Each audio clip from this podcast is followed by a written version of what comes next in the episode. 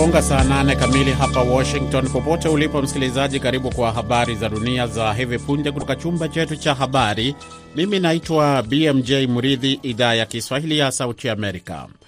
China leo imemwekea vikwazo spika wa baraza la wawakilishi la Marekani Nancy Pelosi na familia yake ya karibu katika kujibu kile wizara ya mambo ya nje ya nchi hiyo inaeleza kuwa ni uchochezi mbaya. Pelosi alitembelea Taiwan mapema wiki hii katika hatua ambayo imezua utata wa kidiplomasia. China inakiona kisiwa hicho kama sehemu ya himaya yake, lakini Taiwan imekuwa ikijitawala tangu mwaka wa 1949. Wakati huo huo, waziri wa mambo ya nje wa Marekani Antony Blinken amesema urushaji wa makombora wa China wakati wa mazoezi ya kijeshi kuzunguka Taiwan ulikuwa ni uchokozi usio na msingi. Uhusiano wa kidiplomasia umezidi kudorora hii leo ambapo wizara ya mambo ya nje ya China ilifuatilia kwa kusema kwamba itaahirisha mazungumzo kati ya viongozi wa kijeshi wa Marekani na China na vilevile vile kusimamisha mazungumzo ya nchi hizo mbili kuhusu hali ya hewa na usalama wa baharini. Wakati huo huo, Taiwan imeikosoa vikali China leo Ijumaa na kuiita jirani muovu baada ya wanajeshi wake kuzingira kisiwa hicho kwa mfululizo wa mazoezi makubwa ya kijeshi ambayo yalilaaniwa na Marekani na washirika wengine wa Magharibi. Wakati wa mazoezi ya kijeshi siku ya Alhamisi na leo Ijumaa, China ilirusha makombora ya masafa marefu na kupeleka ndege na meli zake za kivita kuzunguka kisiwa hicho cha Taiwan. Jeshi la China lilitangaza marufuku ya kwenda kwa maeneo mengi yanayozunguka Taiwan, huku likizunguka njia kuu za meli duniani na wakati fulani ndege zake zikafika kiasi cha kilomita 20 kutoka pwani ya kisiwa hicho. Unaendelea kusikiliza habari hizi zikikujia moja kwa moja kutoka idhaa ya Kiswahili ya Sauti Amerika hapa Washington DC. Rusia na Marekani zimesema leo Ijumaa kwamba ziko tayari kujadili suala la kubadilishana wafungwa siku moja baada ya mahakama ya Rusia kumhukumu nyota wa mpira wa vikapu Brittney Griner kifungo cha miaka tisa gerezani kwa kosa linalohusiana na matumizi ya dawa za kulevya.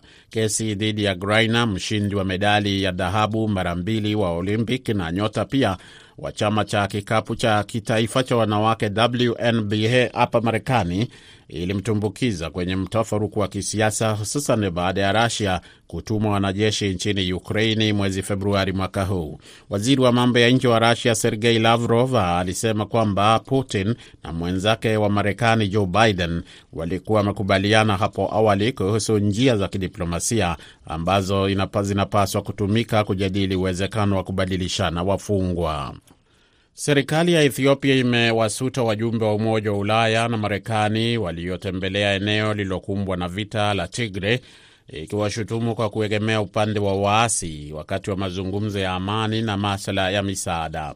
Mazungumzo kati ya serikali ya waziri mkuu Abi Ahmed na chama cha Tigray People's Liberation Front TPLF yamepangwa lakini vizingiti vikubwa linaendelea kuwepo ikiwa ni pamoja na changamoto ya kuamua ni nani anafaa kuwa mpatanishi. Mjumbe wa pembe ya Afrika wa Marekani Mike Hammer na mwenzake wa Umoja wa Ulaya Annette Weber walitembelea mji mkuu wa Tigre, Mekele wiki hii kushinikiza kuanzishwa kwa mazungumzo chini ya Umoja wa Afrika na wakatoa wito wa kurejeshwa kwa huduma za kimsingi huko Tigray na upatikanaji wa misaada katika eneo hilo na majimbo jirani ya Afar na Amhara. Na rais wa Msumbiji Filipe Nyusi ameyahimiza makampuni ya kibinafsi kuanza tena operesheni katika mji wa Palma, jimbo la Cabo Delgado, ambako shughuli zimedumazwa tangu mwezi Machi mwaka jana kufuatia mashambulizi ya wanajihadi. Nyusi amesema kuna dalili kwamba usalama umerejeshwa kutokana na hatua za vikosi vya pamoja vya Msumbiji, Rwanda na jumuiya ya kikanda ya SADC. Ni hayo tu kwa sasa kutoka chumba chetu cha habari. Mimi naitwa BMJ Mridhi, ni mpishe mwenzangu Kennesi Bwire akuletee mpango wa Kwa Undani. Kuwa na wikendi njema.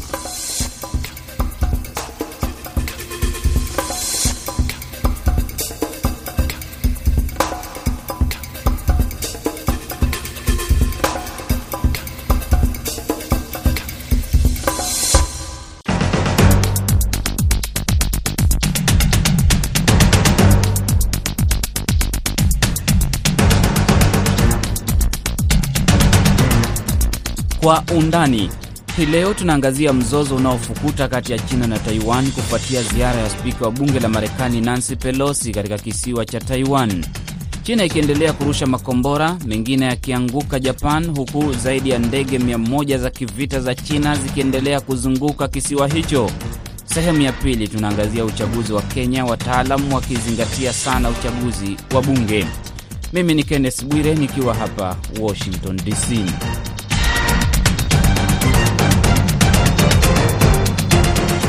China imetuma ndege zake za kijeshi baharini karibu na Taiwan na kufyatua makombora kadhaa kuanzia Alhamisi, siku moja baada ya spika wa baraza la wawakilishi la Marekani Nancy Pelosi kutembelea kisiwa hicho kinachojitawala katika ziara iliyoonekana kama ya kuunga mkono uhuru wa utawala wa Taiwan. Jeshi la China limethibitisha kutekeleza mashambulizi ya makombora baharini karibu na Taiwan likisema kwamba ni sehemu ya mazoezi ya kijeshi katika sehemu sita zinazozunguka Taiwan. Mazoezi yataendelea hadi Jumapili. Ndege zaidi ya mia moja za kurusha mabomu, meli za kivita zaidi ya kumi zinashiriki mazoezi hayo. Wizara ya ulinzi ya Taiwan imesema kwamba imetuma ujumbe wa kuzionya ndege za kivita za China 22 baada ya kuvuka mpaka na kuingia anga ya Taiwan.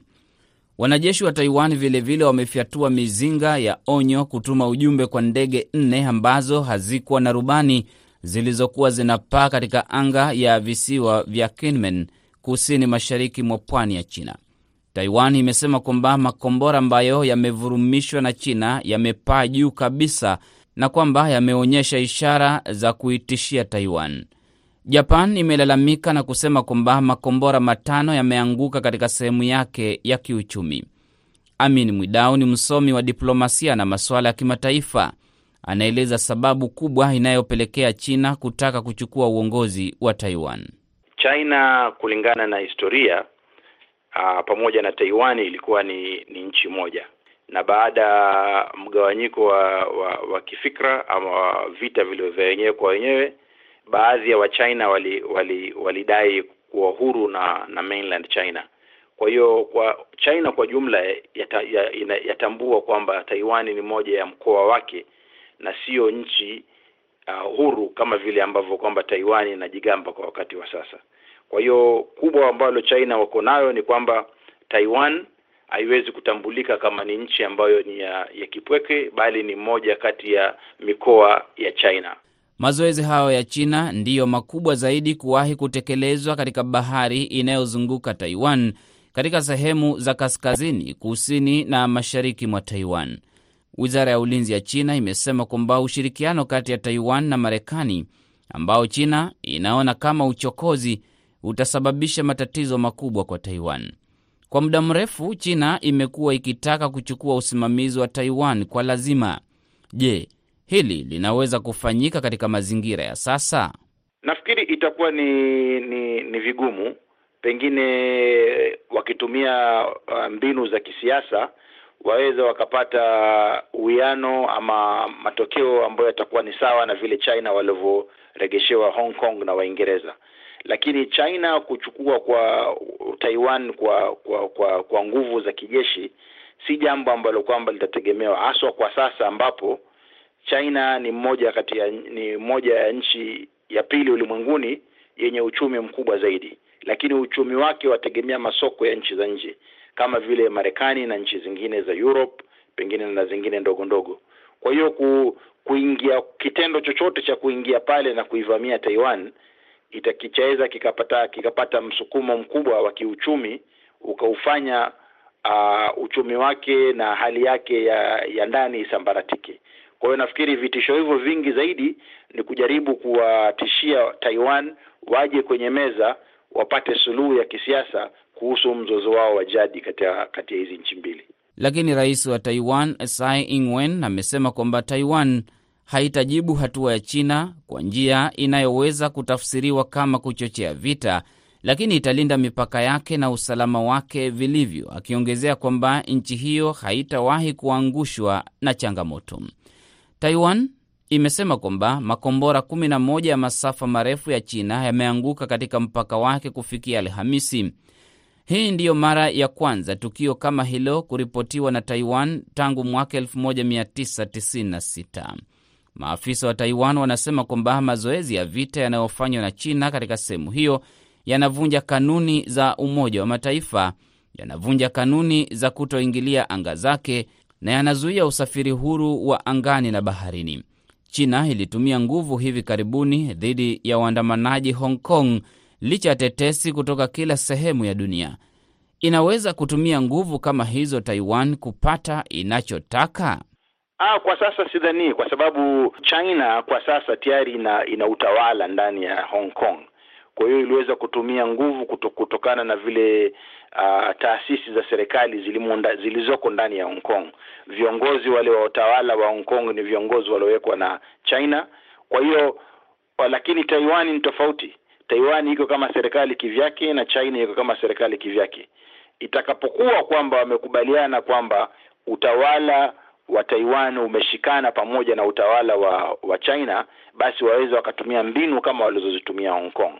Lakini sasa mbinu za za, za nguvu ni ngu, ni mbinu za uvamizi. Haziwezi kutumia mbinu kama zile za askari walio walio walioko Taiwan waliowashika viongozi wa demokrasia.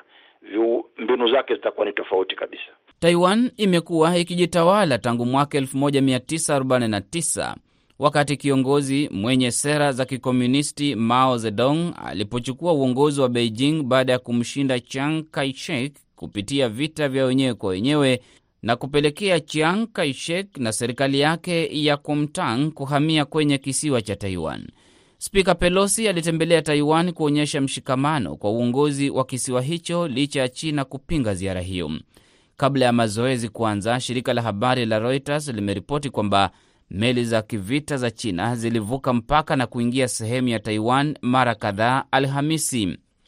Kufikia adhuhuri, meli za kivita kutoka pande zote mbili zilikaribiana, huku Taiwan nayo ikituma ndege za kivita pamoja na mifumo ya kurusha makombora kwa lengo la kufuatilia ndege za kivita za China zinazovuka mpaka. Wanajeshi wa ardhini wa China nao walirusha makombora ya masafa marefu kuelekea bahari ya Taiwan kutoka sehemu ambayo haijatambuliwa. China imekuwa ikisisitiza kwamba ina haki ya kuchukua usimamizi wa Taiwan kwa lazima na kwamba tofauti zilizopo kati yake na Taiwan ni swala la ndani ambalo halistahili kuingiliwa na nchi nyingine. Taiwan imesema kwamba wavuti wa wizara yake ya ulinzi, wizara ya mambo ya nje na ofisi ya rais zimedukuliwa na kuonya kwamba kitakachofuatia ni kile imekitaja kama vita vya kiakili. Je, jumuiya ya kimataifa inastahili kujibu hatua ya China kwa kutumia mbinu gani? Lazima jumuiya ya kimataifa ziungane, iwe ni kauli itakotolewa, si kauli ya Marekani ama kauli ya nchi za madola za za Uropa, bali iwe ni ulimwengu mzima kupitia Umoja wa Mataifa, kwa sababu mbali na kwamba uh, China ni kiongozi wa katika masuala ya, ya, ya kiuchumi katika ulimwenguni lakini pia ni, ni viongozi wa siasa katika Baraza Kuu la la usalama la Umoja wa Mataifa. Kwa hiyo swali hili likipelekwa pale litawaregesha nyuma, kwa sababu ni sifa yao ya, ya, ya, ya kisiasa, ni sifa yao ya kichumi na sifa yao ya uongozi itako itakopata dosari ya madoa. Kwa hiyo nafikiri iki, ikiangaziwa kilimwengu, basi litakuwa ni swali ambalo linaweza likapata suluhisho bora zaidi. Shirika la habari la serikali ya China CCTV limeripoti kwamba waziri wa mambo ya nje wa China Wang Yi ameitaja ziara ya Pelosi kuwa ya uchokozi, kutojali na ya kipuzi. Wang amesema kwamba China imejaribu kuzuia mgogoro na Taiwan kwa kutumia njia za kidiplomasia, lakini haitakubali masilahi yake kuvurugwa. Pelosi ni afisa wa ngazi ya juu wa Marekani kuitembelea Taiwan katika muda wa miaka 25. Akiwa Taiwan amesifia mfumo wa demokrasia wa kisiwa hicho na kuahidi kwamba Marekani itaisaidia Taiwan kwa kila hali. Amesema kwamba hasira ya China haiwezi kuendelea kuwazuia viongozi wa dunia kutembelea Taiwan. China inashuku kwamba rais wa Taiwan Tsai Ing-wen anatafuta Taiwan kutambuliwa rasmi kama nchi huru, jambo ambalo China haitaki kabisa. Je, China inaona ziara ya spika Nancy Pelosi kwa fursa mwafaka ya kuwasilisha ujumbe kwa kile ambacho imekuwa ikitaka kwa muda mrefu? Amini Mwidau anaeleza zaidi. Ziara ya Pelosi ni kama imewatahadharisha Wachina kwamba safari ya Taiwan ya kutaka kujitambulisha ulimwenguni kama ni nchi kando na China ime, ime, imeshika kasi. Kwa hiyo nao pia wamepanda juu zaidi kujaribu kukabiliana na na lengo la la Taiwan la kujaribu kujiweka kando na China. China imemwita balozi wa Marekani mjini Beijing na kutangaza kusitisha mikataba ya ununuzi wa mazao ya kilimo kutoka Taiwan. Marekani na kundi la mawaziri kutoka nchi saba tajiri zaidi duniani wameionya China dhidi ya kuitumia ziara ya Pelosi nchini Taiwan kama sababu ya kuivamia kijeshi Taiwan. Msemaji wa usalama wa taifa katika White House John Kirby amesema kwamba wanafuatilia sana vitendo vya China dhidi ya Taiwan na kwamba wanaendelea kuiambia China isichukue hatua za uchokozi na hakuna sababu ya kuongeza uhasama.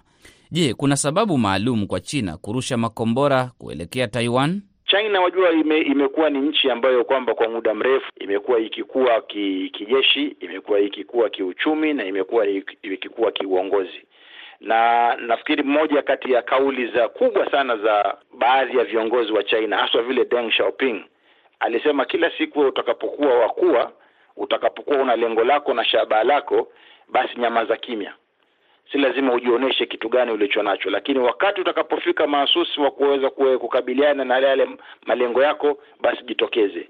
Hasa kinachotokea hiki ni kwamba China nguvu zake zimefika kiasi ambayo kwamba hawaoni tisho kutokana na nchi yote ya ulimwenguni.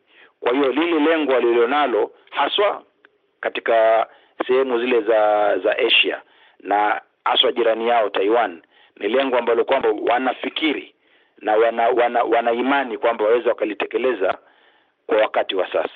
Endapo China basi itavamia Taiwan, itekeleze vitisho ilivyotekeleza Russia dhidi ya Ukraine, Marekani na nchi zingine tajiri duniani zinaweza kuchukua hatua gani? Sasa hapo ndo kizungumkuti, kwa sababu nchi nyingi za Kimarekani viwanda vyao walivifunga wakavipeleka China. Nchi nyingi za Uropa nao baadhi ya viwanda vyao walivifunga wakavipeleka China. Kwa hiyo bidhaa nyingi za kichumi zinazotoka uh, China ndizo zilizoko katika maduka mengi ya Marekani. Kwa hiyo kwa muda mfupi itakuwa ni maumivu ya hali ya juu sana ya kiuchumi ambayo yaweza yakasambaratisha utawala na uchumi wa nchi za Marekani pamoja na za Uropa. Kwa hiyo kile itakavyokuwa, pengine itakuwa jambo kubwa zaidi litakuwa ni jambo la kisiasa na kuweka pengine vikwazo vya baadhi ya viongozi wenye kuhusika katika ngazi za kuu kabisa za serikali, lakini vikwazo vya kiuchumi vitakuwa ni vyenye kuumiza upande zote mbili, China na hizi nchi za Ulaya pamoja na Marekani. Marekani haina uhusiano rasmi wa kidiplomasia na Taiwan, lakini ina jukumu la kuipatia Taiwan mbinu za kujilinda kulingana na sheria ya Marekani. Taiwan imefutilia mbali madai ya China kuhusu nchi hiyo kujitawala na imesema kwamba wakazi wa kisiwa hicho ndio wenye uwezo wa kufanya uamuzi kuhusu hali ya baadaye ya nchi yao. Msemaji wa katibu mkuu wa Umoja wa Mataifa Antonio Guterres amesema kwamba anafuatilia kwa karibu sana na ni mwenye wasiwasi kuhusiana na yanayoendelea kati ya Taiwan na China. Nakamilisha sehemu ya kwanza ya Kwa Undani. Muda si mrefu narejea na sehemu ya pili, tukiangazia uchaguzi mkuu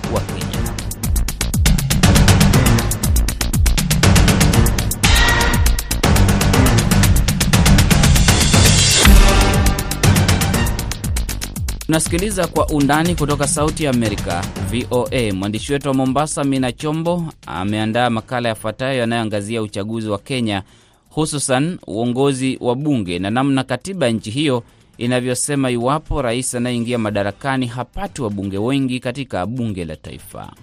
Bunge la Taifa lina jumla ya viti 349, kati yake 290 ni vya kuchaguliwa kutoka maeneo bunge 290 ya uchaguzi, 47 ya wanawake waliochaguliwa kutoka majimbo 47 ya Kenya na wawakilishi kumi na wawili walioteuliwa na spika ambaye ni kinara wa bunge, yeye hatumiki kama mjumbe. Kipengee cha 95 cha katiba ya Kenya kinaeleza kuwa majukumu ya bunge la taifa ni kuwakilisha watu katika maeneo bunge, kuunda na kupitisha sheria, kujadili na kuidhinisha bajeti ya kitaifa, kuidhinisha fedha za kutumika kwa serikali ya kitaifa na idara za serikali, kutathmini utendakazi wa rais, naibu rais na maafisa wakuu wa serikali kuhusu kuwabandua wanapopatikana na utumizi mbaya wa afisi. Aidha, bunge pia huidhinisha maamuzi ya kivita na kuendelezwa kwa misaada ya dharura ya serikali. Kinyang'anyiro cha urais na ni nani atakayeongoza kuwa rais wa tano wa Jamhuri ya Kenya kikipamba moto. Je, uchaguzi wa wabunge una athari gani kwa rais anayeingia mamlakani? Fatuma Maalim ni mchanganuzi wa masuala ya kisiasa. Rais kama akichaguliwa na opposition yake kama hajakubali matokeo, itakuwa kidogo changamoto kwake juu, manake kama mwezi kama tatu nne, watu watavurugana wakienda kotini, wanasema that mimi nilishinda nikaibiwa.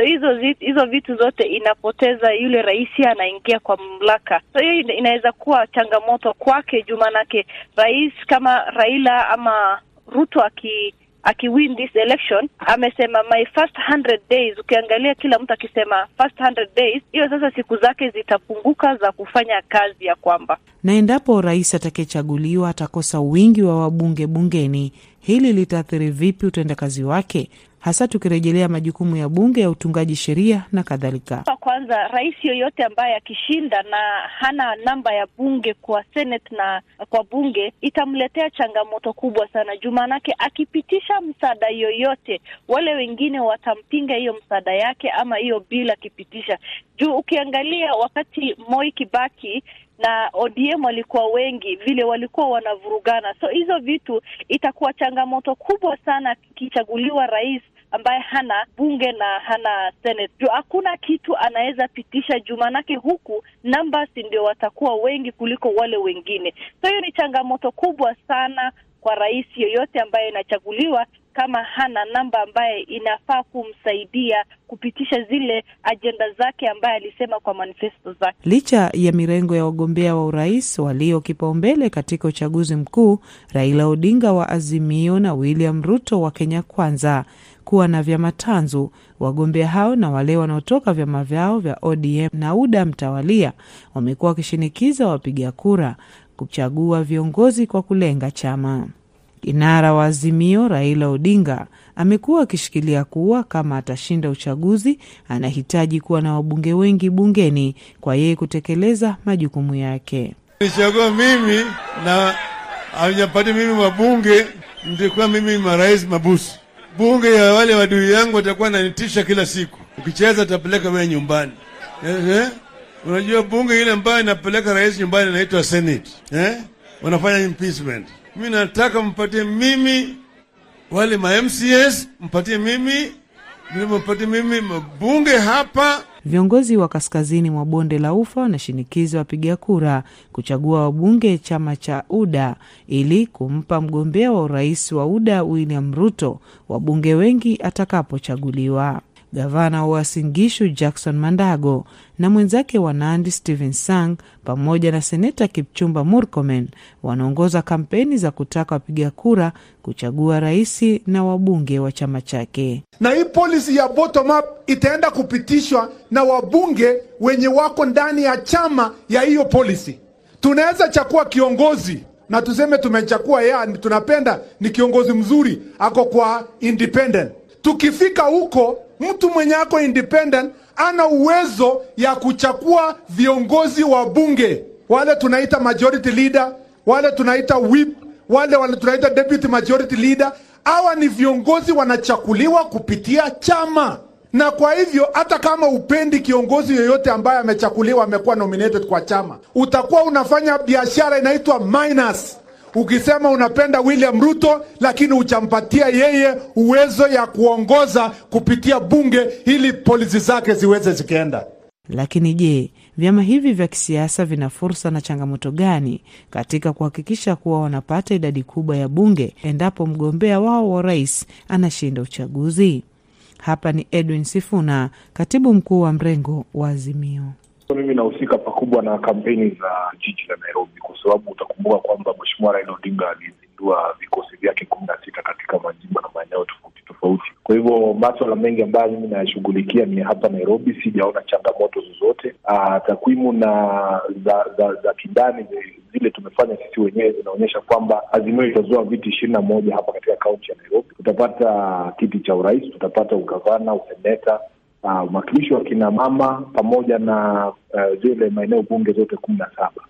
Uh, jumla katika taifa, sidhani kama kuna shida zozote ambazo zimeripotiwa. Tunatabiri ama ku, ku, kuangalia kuona kwamba Azimio uh, inaweza kufikisha zaidi ya wabunge mia mbili katika bunge la chini uh, lile la, la kitaifa National Assembly, na pia kuwa na jumla ya wa, wajumbe wengi zaidi katika bunge la Senate. Na ikitokea hamuna idadi kubwa ya wabunge, mtafanya nini? Sasa hiyo ni daraja ya kuvuka bahati. Kwa sasa mimi nakuhakikishia kwamba kuna dalili zote kwamba tutakuwa na wengi wa wajumbe katika wabunge wote wawili. Mfumo wa uchaguzi wa Kenya hauna fursa ya kurudia uchaguzi endapo rais aliyechaguliwa hana wabunge wa kutosha. Je, inapotokea nini kifanyike? Mchanganuzi maalum anaelezea. Hii uchaguzi kwanza, ukiona watu wengi ambaye hii uchaguzi ni kama watu wa independent ndio sasa wat, kama watawin. Ukiangalia hizi mapati ndogo ndogo ni ngumu wa wapate hizo makiti, labda maybe tuseme uh, kwa MCA hapa chini, lakini kuanzia governor na senator and also